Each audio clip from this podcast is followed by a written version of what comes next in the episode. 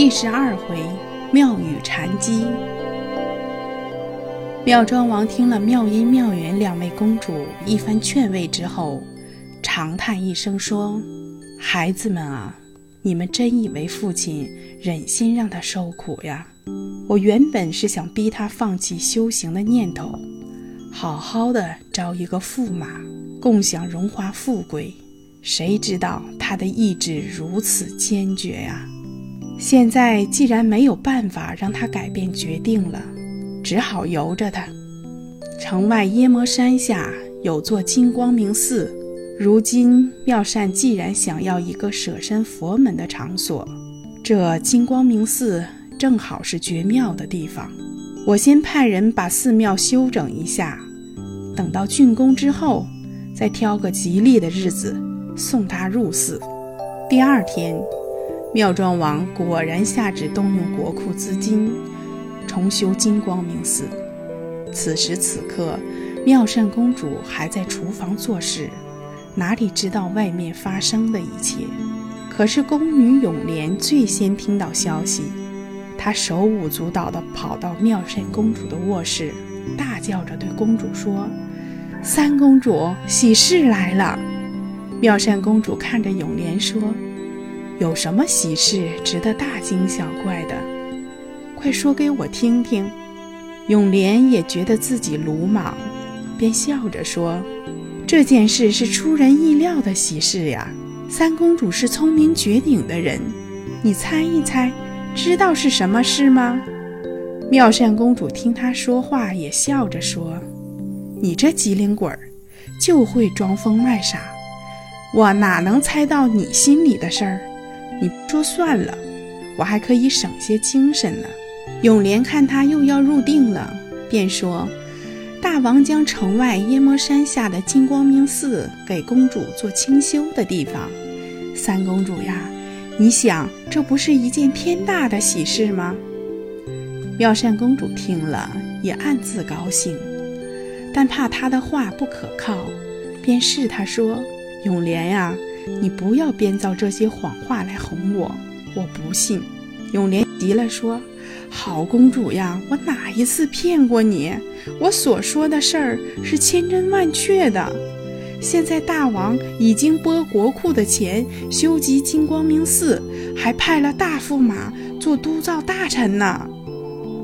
妙善公主一听他这样说，不禁喜上眉梢，双手合十说：“毕竟父王是仁慈的人，还是成全了我的意志。”今天他重修金光明寺，这一场不小的功德，将来会有好报的。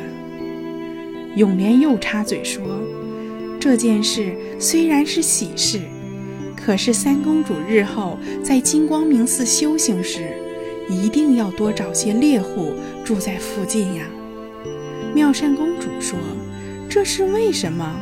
找猎户与修行有什么关系？”永莲说：“公主有所不知，那金光明寺以前本来是有僧人居住的，后来因为耶摩山中出了猛虎，时常吃人，才把他们吓跑了。如今成了废弃的寺庙。”妙善公主听后并不害怕，笑着说：“那不要紧，猛虎是有灵性的，所以。”佛祖曾封他为巡山夜叉，他所吃的都是些作恶多端的人。要是在猛虎眼里看来是人的话，他绝对不会吃的。又何况我们这些皈依佛门、一心修行的人呢？永莲听了，拍着手呵呵地笑起来，说：“公主呀，这一来你可说错了。”从前金光明寺住的都是和尚，也是佛门弟子呀。他们一样吃斋念佛，结果还不是有许多被猛虎吃了。妙善公主听了这话，哈哈大笑说：“永莲啊，你也算是聪明伶俐，但这一片禅机却是你参不透的。你以为每天吃斋，每天宣诵佛号？”就可以算得上是修行了。我来说一个比喻给你听：现在有一个人吃的是斋饭斋菜，念的是佛祖真经，可是另一方面却在做着奸淫掳掠、杀人放火的勾当，给自己带来无穷的罪孽。你说这种人能够算的是佛门弟子吗？能够修成正果吗？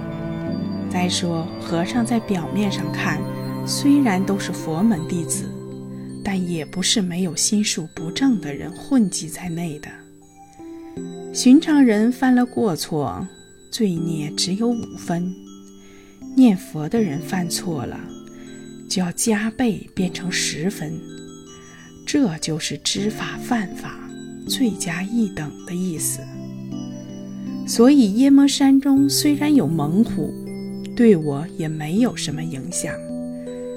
他做他的猛虎，我做我的修行，互不相干。你放心好了。